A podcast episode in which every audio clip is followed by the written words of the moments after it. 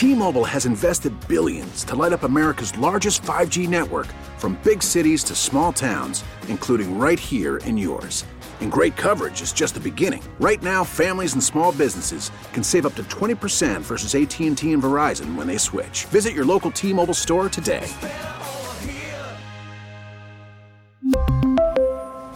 Plan savings with 3 lines of T-Mobile Essentials versus comparable available plans. Plan features and taxes and fees may vary. Hey, Rob Bradford here. I have set out on a mission with my good friends at FanDuel to prove what I have known for some time: baseball isn't boring. Now I have a daily podcast to prove it, with some of the most notable people in the baseball world screaming baseball isn't boring from the mountaintops, or at least agreeing to come on our show. Players, managers, GMs, and yes, even the commissioner of baseball, Rob Manfred. It has been a constant wave of baseball's most powerful voices. So join the revolution. Subscribe and soak in baseball isn't boring. Listen on your Odyssey app or wherever you get your podcast. You'll be glad you did. Welcome back, everyone. It is now 8:07 here tonight here at WCCO Radio. Thank you so much for sticking and staying with us. Well, my next guest I'm really excited to interview, because a few weeks ago, University of Minnesota Regent Steve Sviggum created a firestorm when he asked his infamous question about too much diversity. Yes, too much diversity was causing a drop of enrollment on the Morris campus. Now, in the end, Regent Sviggum decided to step down from his role, but the question remains, what does diversity do for a college campus? Again, that's what does diversity do for a college campus? To help provide some answers, we welcome Appalachian State University Vital Faculty Coordinator Lillian Nave, and she joins us via the John Schuster Caldwell Banker Hotline. Welcome, welcome. Thank you so much for joining us, Lillian Nave. Thank you. Thank you for having me. It's lovely to talk to you. You too. There's so much to talk about in this whole thing, because I'm blown away at how in the world did we get to the point where we have to start discussing why there's just too much diversity on certain campuses. Because I remember when we started asking for more diversity, you know, people were saying that we have to get more diverse people on the campuses. We need more so that people can learn culturally from others. And I think that is still very important. How is it that we got here today now when someone can actually speak those words? Yeah, we've got too much diversity. I can't speak to how somebody might say that, but I could speak to the positives of why universities have been looking for diversity, because having more points of view, being able to disagree across difference, being able to have civil discussions are all very important. And we hope to have better communicators, to have critical thinkers. Those are all of our, you know, general education goals, to help our students to be able to speak to others who are different than they are. And why is that important? Well, because in most areas of life, you will work and live with people who are different than you. And so having those skills and abilities to see somebody else who's different than you and be able to communicate and understand who they are is a really important part of life and life skills. So being able to learn some of those while you're in a college class from people who are different than you is a very positive experience. I agree with that. The truth is that just bringing different students to a university does not magically make for a wonderful experience. And when I read this, I was really quite taken aback, because the bottom line is that we are made to be diverse. You know, whether it's human beings, animals, you name it, our planet, our universe is diverse. And it drives me to the point of sadness when I hear someone say, oh, we have too much diversity on the campus. I just don't know how we got here. So then let's talk about where are we going with this type of statement leading the way. Well, you know, I read about that particular statement, and it seems like there was a misattribution. So the idea was that some fellow colleagues or friends of the family had students who just didn't feel like they would belong And so they chose not to go to that university because they just didn't get the feeling that they might belong. And so the misattribution was, okay, maybe it's too diverse. Okay, so maybe there wasn't a space for these students who said they didn't feel like they had a place on campus.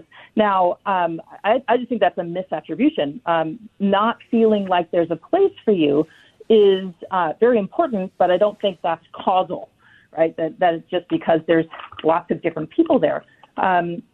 And when you mentioned that just bringing diverse people into a campus, that doesn't solve the problem. I agree with you. In fact, I wrote on that recently. Is that, yes, universities say, hey, we want lots of different students. In fact, all of our students are very different. And many of these differences we can't see. There are invisible differences, disability, neurodiversity, racial, ethnic, cultural backgrounds, college preparedness, first generation, working students, military veterans returning. There's lots of ways to be diverse. But how do we as universities, or how can we, make all of those students feel like they can be supported or feel like they belong? And that is the fundamental problem. We can't just bring students on and say, hey, we want a diverse student body. Look at our numbers. Look at this. Aren't we great? But then we don't provide ways for our students to feel like they belong on campus. I think that is a problem. So I do think it was a misattribution. Oh, it's too diverse. So that's not the problem. The problem is, how do we make sure that all of those very diverse students that we bring onto the college campus, because we see the benefits of diversity and how interesting and amazing every individual is, and that each one of these students deserves a chance to better themselves and learn. But how do we make the university a place that supports all of those students, no matter their ethnic and cultural background? Right. You know, we were doing pretty well, though, over the last decades. I'd say the last 20 years, we've been doing pretty well, especially with affirmative action. And then there was this big blowout about affirmative action and wanting to get rid of it. And so here we are once again, looking at a way to say, what does diversity really mean on a campus? And I'd love to know how Appalachian State University, how do you see it? How do you see the diversity on your campus? And is it enough? Is it working? Well, I think that that question of is it enough is kind of like the same thing as how do you say it's too much? What is enough and what is too much? I think those are I don't want to touch those, because who's the one to determine what's enough and what's too much, right? I don't think we can do that. At Appalachian and down south, where we are in North Carolina, we call those mountains the Appalachian Mountains, and that's just a different culture. When I lived in New York and in Pennsylvania, they call it Appalachian. But where we are, it's Appalachian, and we have a diverse student body, and we have a new, wonderful chief diversity officer who sees diversity with a broad lens. And not only does she bring diverse groups onto campus, and I think we're doing a good job. We're bringing a lot of students onto campus. We have a lot of students from all over the state and all over the nation who want to come to Appalachian. But she's also paying attention to, well, what happens when they're here? And how can we serve those students when they're on campus? So if you've got students who are first-generation college students and they have a job interview, but they've never put on a suit and tie, we've had sessions where we learn how to tie a tie. You know, that's a diversity issue too. It's not everybody knows the hidden curriculum about how to do college. We used to only have a small subset of very privileged students going to higher education, if we go back 50 years ago. In fact, women mostly weren't even allowed to go in higher education for most subjects. And so we've made huge changes. Anybody who would like to go to college can, for the most part. But what do we do once they are on campus to make sure that we're serving those students? I think that the university also has a duty to serve those students, not just to proudly proclaim that their numbers are great, because who decides what a great number is anyway? So I think a university really has to make a statement or a desire as to what's important, and then support the things that are important to them by making those students who are on campus have a place to gather. So let's say we're a very veteran-friendly campus. So folks who are in the military and are returning to school. So we have a veteran center. We have specific classes. We have learning communities that help to serve those students. We have various, ethnic and cultural identity centers. But we also have places and specific meetings and events where people can talk to each other and learn about each other across difference. And I think that's where we need to be going is, okay, yeah, people are different, but how do we really talk to each other? How do we understand each other? And we may not be able to sympathize with another student because we haven't had the same experience. We don't have the same background, but we should be able to learn to understand and empathize with someone else and say, you know what, that makes a lot of sense to you. That makes a lot of sense, understanding where you come from, why that's important to you, why that value is so important. I can understand why you think differently than I do, and I can respect that. Well, there was a precursor. Excuse me for interrupting, yeah. Professor. Sure. But there was a precursor that led to this particular statement at the University of Minnesota Regent when that was spread around, right? So here it is for me. I think that diversity, equity, inclusion, or DEI, has attributed so much to making sure that corporations, I'm talking about the Fortune 50 companies, that sort of thing, that all of these companies are really learning how important it is to have the DEI services. And here's the thing, I am shocked that we didn't deal with this a decade ago or 2 decades ago. But here we are now asking what does diversity do, or how does it what does it show about a campus? And that has been a real challenge for me to look at that and say, oh, I get it, because I don't get it. I don't know how we've gotten here. Look at some of the HBCUs, the historic black colleges and universities, right? You have also white students that are going to these universities. I remember there was a large group of Africans who came to the state of Minnesota and settled in a certain area, a certain suburb, and they were able to get into a lot of these HBCUs because they are Africans, first of all, right?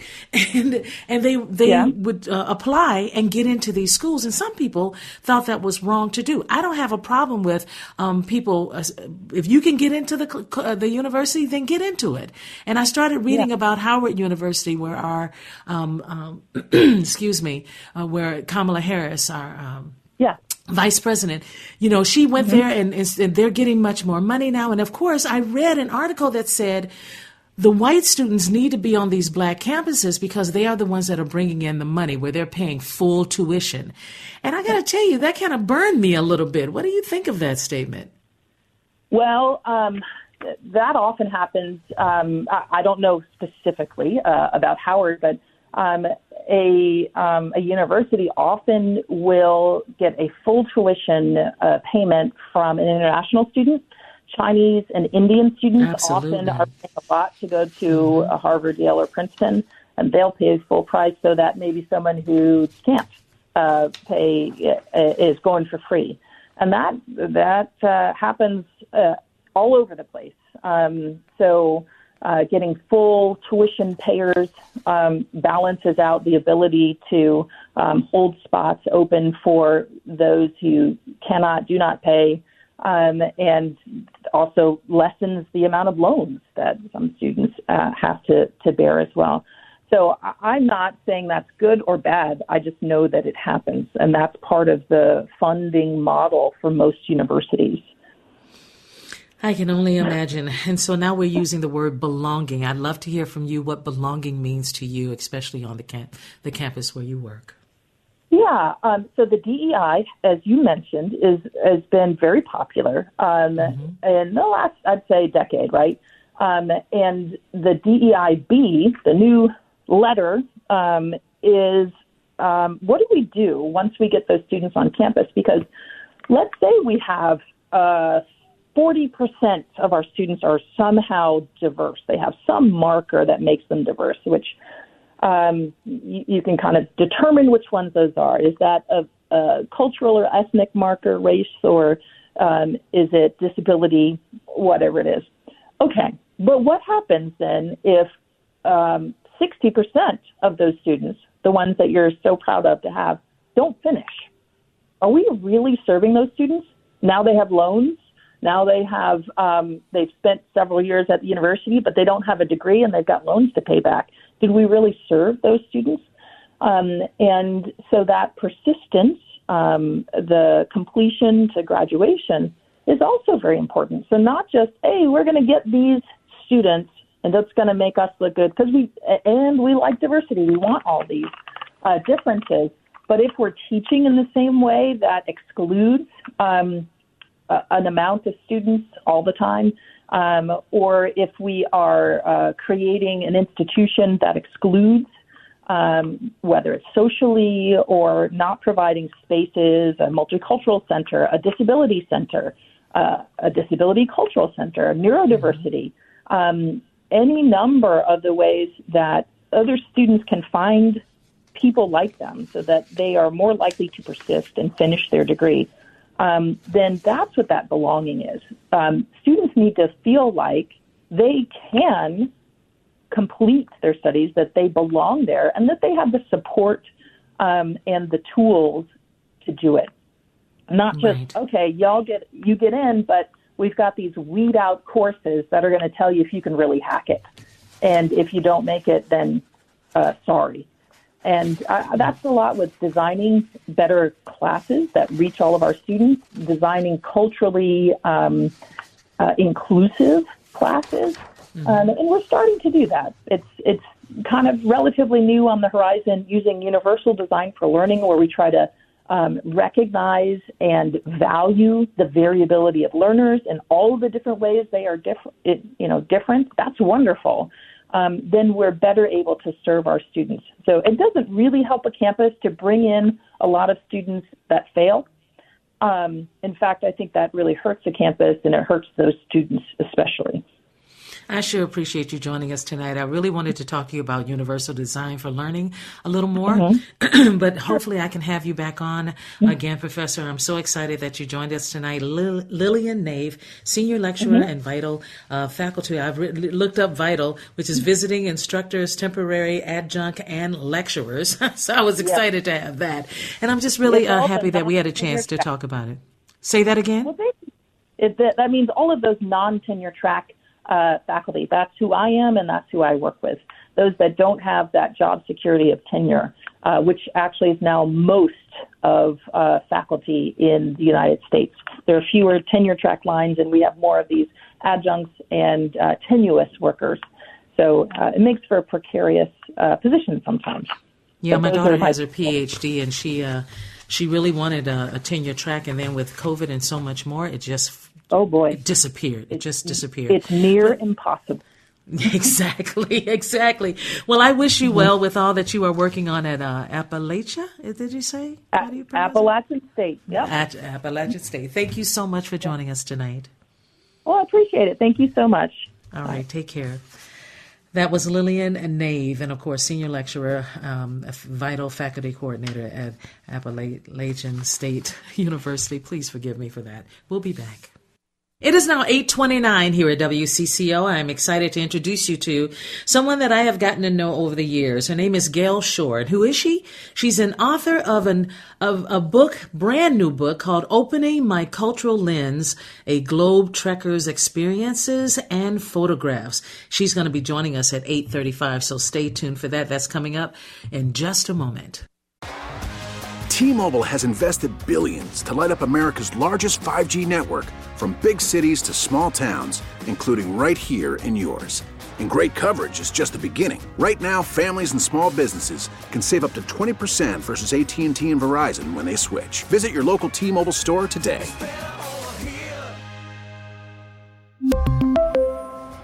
Plan savings with 3 lines of T-Mobile Essentials versus comparable available plans. Plan features and taxes and fees may vary. After the end of a good fight, you deserve an ice-cold reward. Modelo, the mark of a fighter. You've earned this rich golden lager with a crisp, refreshing taste. Because you know, the bigger the fight, the better the reward. You put in the hours, the energy, the tough labor. You are a fighter, and Modelo is your reward. Modelo, the mark of a fighter. Drink responsibly. Beer imported by Crown Imports, Chicago, Illinois. Baseball is in full swing. NBA playoffs are heating up, and your NFL team is gearing up for training camp. Listen to the latest on the teams you love here on the Odyssey app. The biggest sports radio stations in the country, providing unrivaled local coverage of their teams, all in one place.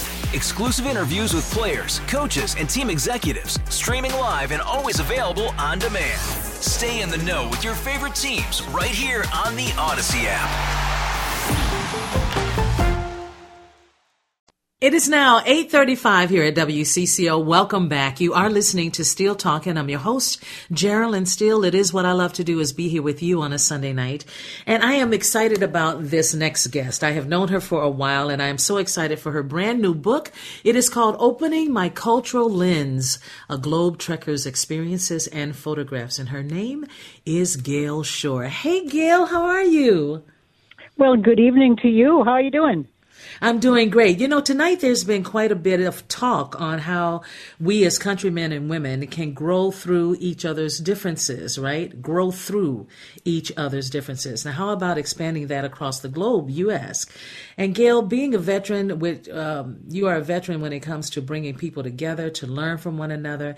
And now the president of Shore to Shore Communications and founder of Cultural Jambalaya, you are recounting your own journey of growth in a new book. This book is quite fascinating as I keep reading little bits and pieces about it. So I'm going to start out by asking you, when was your first trip abroad? When did you decide to do it, and why did you decide to do it? Well, that's a two-part question, because the first time I ever went abroad was in 1967 when I started in the airline business. And that's where I kind of cut my teeth traveling long ago. But back in those days, I was, very young and very broke, and we didn't have any vacation time. And so the trips that we took, even though we had, travel benefits to do that, were very superficial. They were very short. And, I was more interested in just hopping on an airplane and going someplace. And then before you knew it, we were coming back again. But after I left the airline business, I started to get really involved in cultural travel, which was a completely different thing and a departure for me. And I knew that, and then I started my own business, and I tried to design my business around the idea of building in time so that I could travel more comprehensively, so that I could literally go away for 3 weeks or a month someplace and dig into a country a lot more thoroughly. And I started to do that, 40 years ago, I guess. And, today now I've been to nearly 100 countries, and many of those countries, though, that I focus on have just fascinating cultures and histories and religions and traditions and so forth that I just decided a long time ago that I was really going to, quite frankly, dedicate my life to that. I am excited to read this book, because I really believe that this book, in the hands of all of the students, right, especially in high school and more, if you go into college, this could be a book that will teach us about our cultural intelligence and help us grow as travelers. And, when you meet and greet people, I mean, these are people that pour into us, right? You had a chance to go see the world, and I'm sure every place you landed, someone poured some information into you that you have held on to, and I'm sure is probably a part of this book. Am I right? Well, it's true. And like I said, the places, and most of them that I focus on in the book, or at least some of them anyway, are places that are very, very unfamiliar to you. And that's what makes them interesting. They are places that most people will probably never travel to. And quite frankly, there's even some places that some people can't even find on a map. And like I said, that's what makes them interesting. They're just off. They literally are off the beaten track. And my trips, you know, I travel by myself. So a single woman traveling alone has risks involved, to be sure. But the idea of traveling alone also affords me so many opportunities, because people everywhere are so curious. And when they see some single woman, you know, traveling around, they're all the more curious about me as I am about them. And so these interesting travel bonds can form because of that. That is quite remarkable. And when you see yourself in these spaces, is this something you dreamt of? Is this something you said to yourself, you know, to your parents, I want to see the world? And you actually did it. No, I never did that. That's the interesting thing, is that, you know, I grew up in a very blue collar, you know, completely non-diverse, you know, community. And I was not exposed to any of that at all. And so I didn't have any dreams or expectations about this at all. I frankly didn't know what I was going to do with my life. I had no clue at all. And had it not been for that airline job, that was just the most, to say it was a pivotal moment was an understatement. My life changed dramatically from that day going forward, because it allowed me to become introduced to travel and to cultures around the world. And as the title of the book suggests, you know, opening my cultural lens, that's exactly it. So through photography, there being the lens, but you know, it's irreversibly changed my life. I can imagine. Of course, you talked about remote areas. I would love to hear about at least one of them, because some people don't really know how far you have been. How far across the world have you been? Well, nearly 100 countries takes you around the world and back many times, you know, and all of these places are unique in their own way. You know, from you know, North Korea to Syria to Iran and to Timbuktu. But you know, when you talk about remote places, I mean, I think it's safe to say in my life the most remote trip that I ever took was spending a month in the Amazon, and I was in very remote areas. I mean, one place in particular that I was in was about 170 miles from the nearest dirt road. I mean, it sounds strange, but you have to fly in by a little airplane, and then once you land, you hop in a canoe, and that's your road. The rivers are your roads. And so it involved a lot of hiking and a lot of trips in canoes and everything. But that's how you get from village to village. And the deeper you go into these areas, the more, you know, absolutely mind-boggling some of these cultures are. These indigenous cultures who have traditions and rituals that go back as far as you can imagine. And they practice them. They're alive today, and to be, you know, a part of that is it's you know, I mean I would just pinch myself every moment, just thinking, I can't believe that I'm witnessing this or meeting these people and participating in some of their traditions. That was a very tough trip too, because the Amazon is, let's just say, it's hot and humid. That's an understatement too, and a lot of little bugs that bite you all the time. So it wasn't very pleasant. Yeah, I'm sure of that. So who were you when you took your first trip, and who are you today? Compare the two. I can't even compare it. I'm the antithesis of the young kid that I was in 1967, when I was just a couple of years out of high school. And Geraldine, I didn't have any plans for the future. I didn't know what I wanted to do, never mind who I wanted to become. And I think very often about, had I not had that airline job, and had I not been able to travel and all, I just wonder what kind of a person I might have become. I just don't know, but it certainly wouldn't have been the person that I turned into. Okay, so I haven't known you forever, but let me tell you, I've known you for a long time, as you know. And I keep asking myself, someone that is that bold, that strong, to go forward in the world, just to meet the cultures that they've never heard of or wanted to find more about.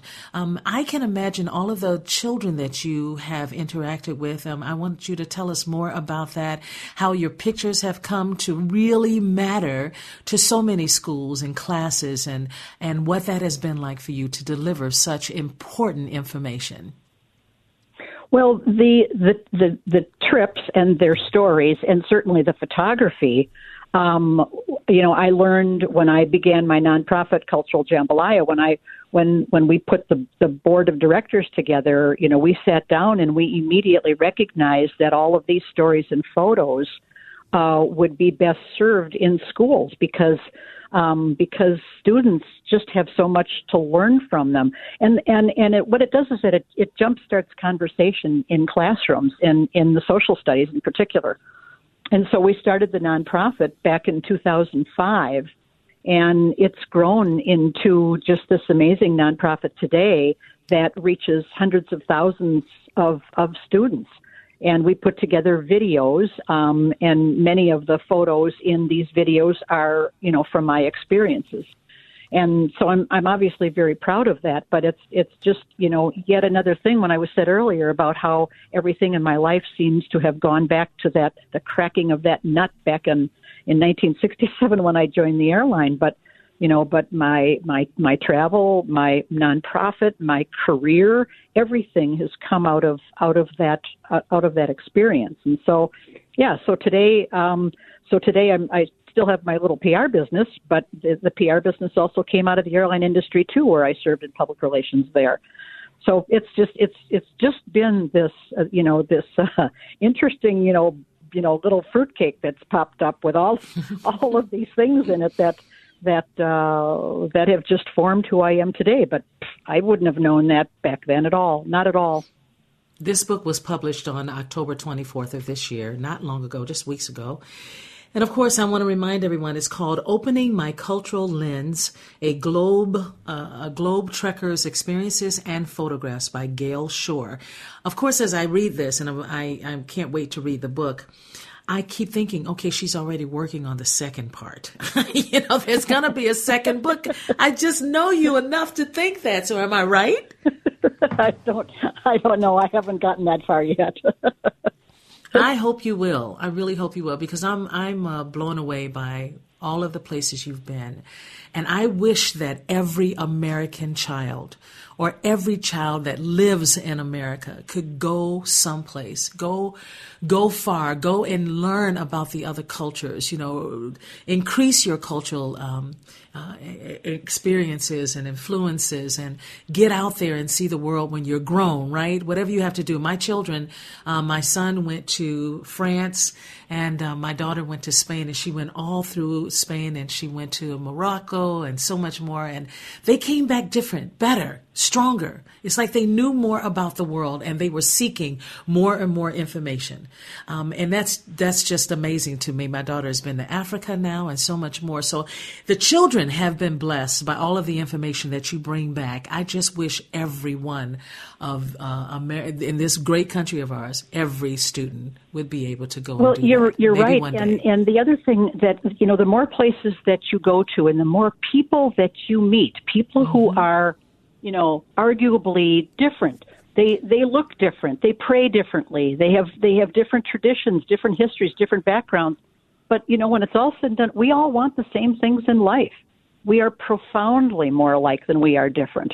And I just think that if people would understand that, it would be just easier to respect other people.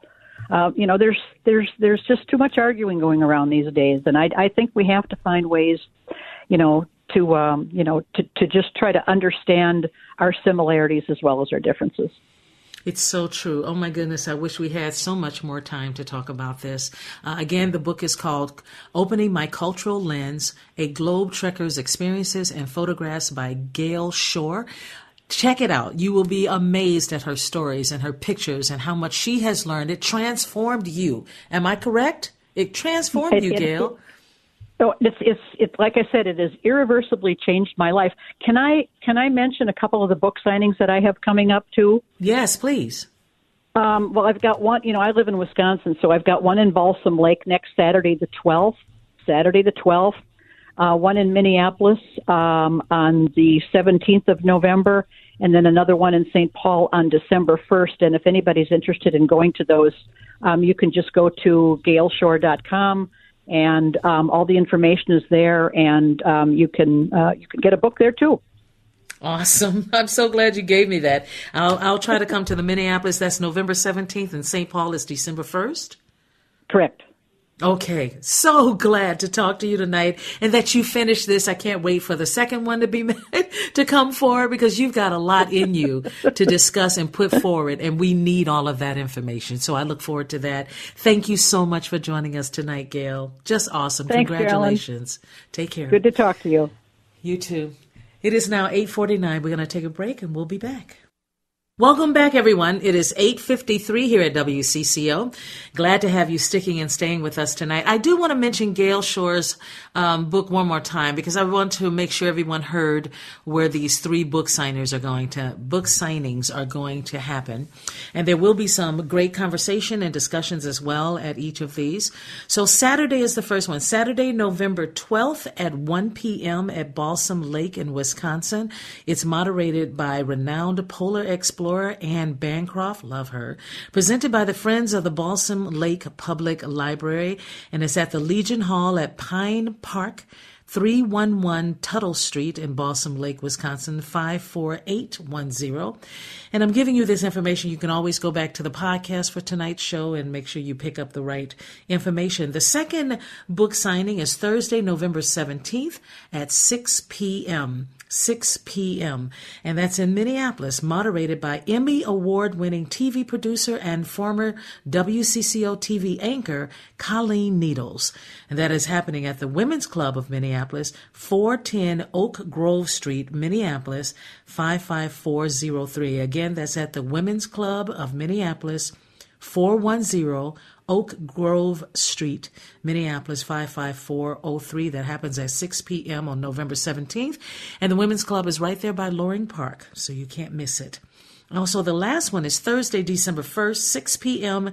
in St. Paul. Again, that's Thursday, December 1st at 6 p.m., moderated by author Jennifer, I hope I get this right, Trebiskowski, Beaver's Pond Press, 939 West 7th Street in St. Paul, 55102. Again, that's December 1st, 6 p.m. in St. Paul at Beaver's Pond Press, which is 939 West 7th Street, St. Paul, Minnesota, 55102.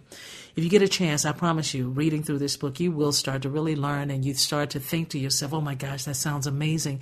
Why can't I travel more? And if you can, do it. If you can. I've been to maybe 15 or 17 countries. That's nothing. The continent of Africa alone has, 50? It used to be 54. I think now it's 58. They keep breaking up. Right? So many countries to see throughout our world.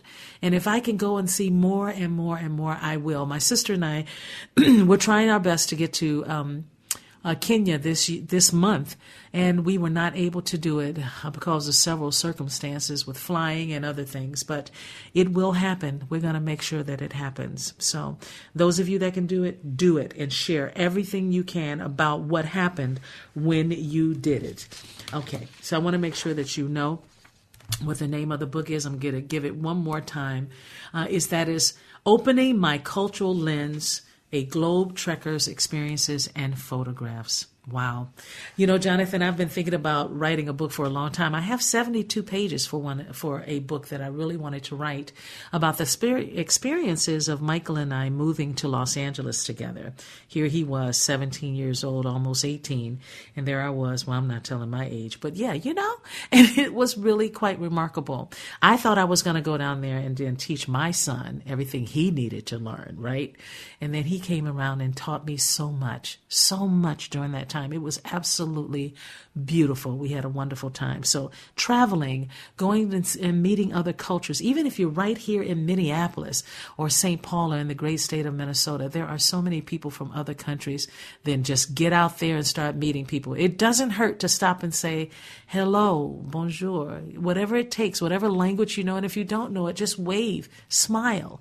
And that's a way of saying thank you. It's so nice to meet you.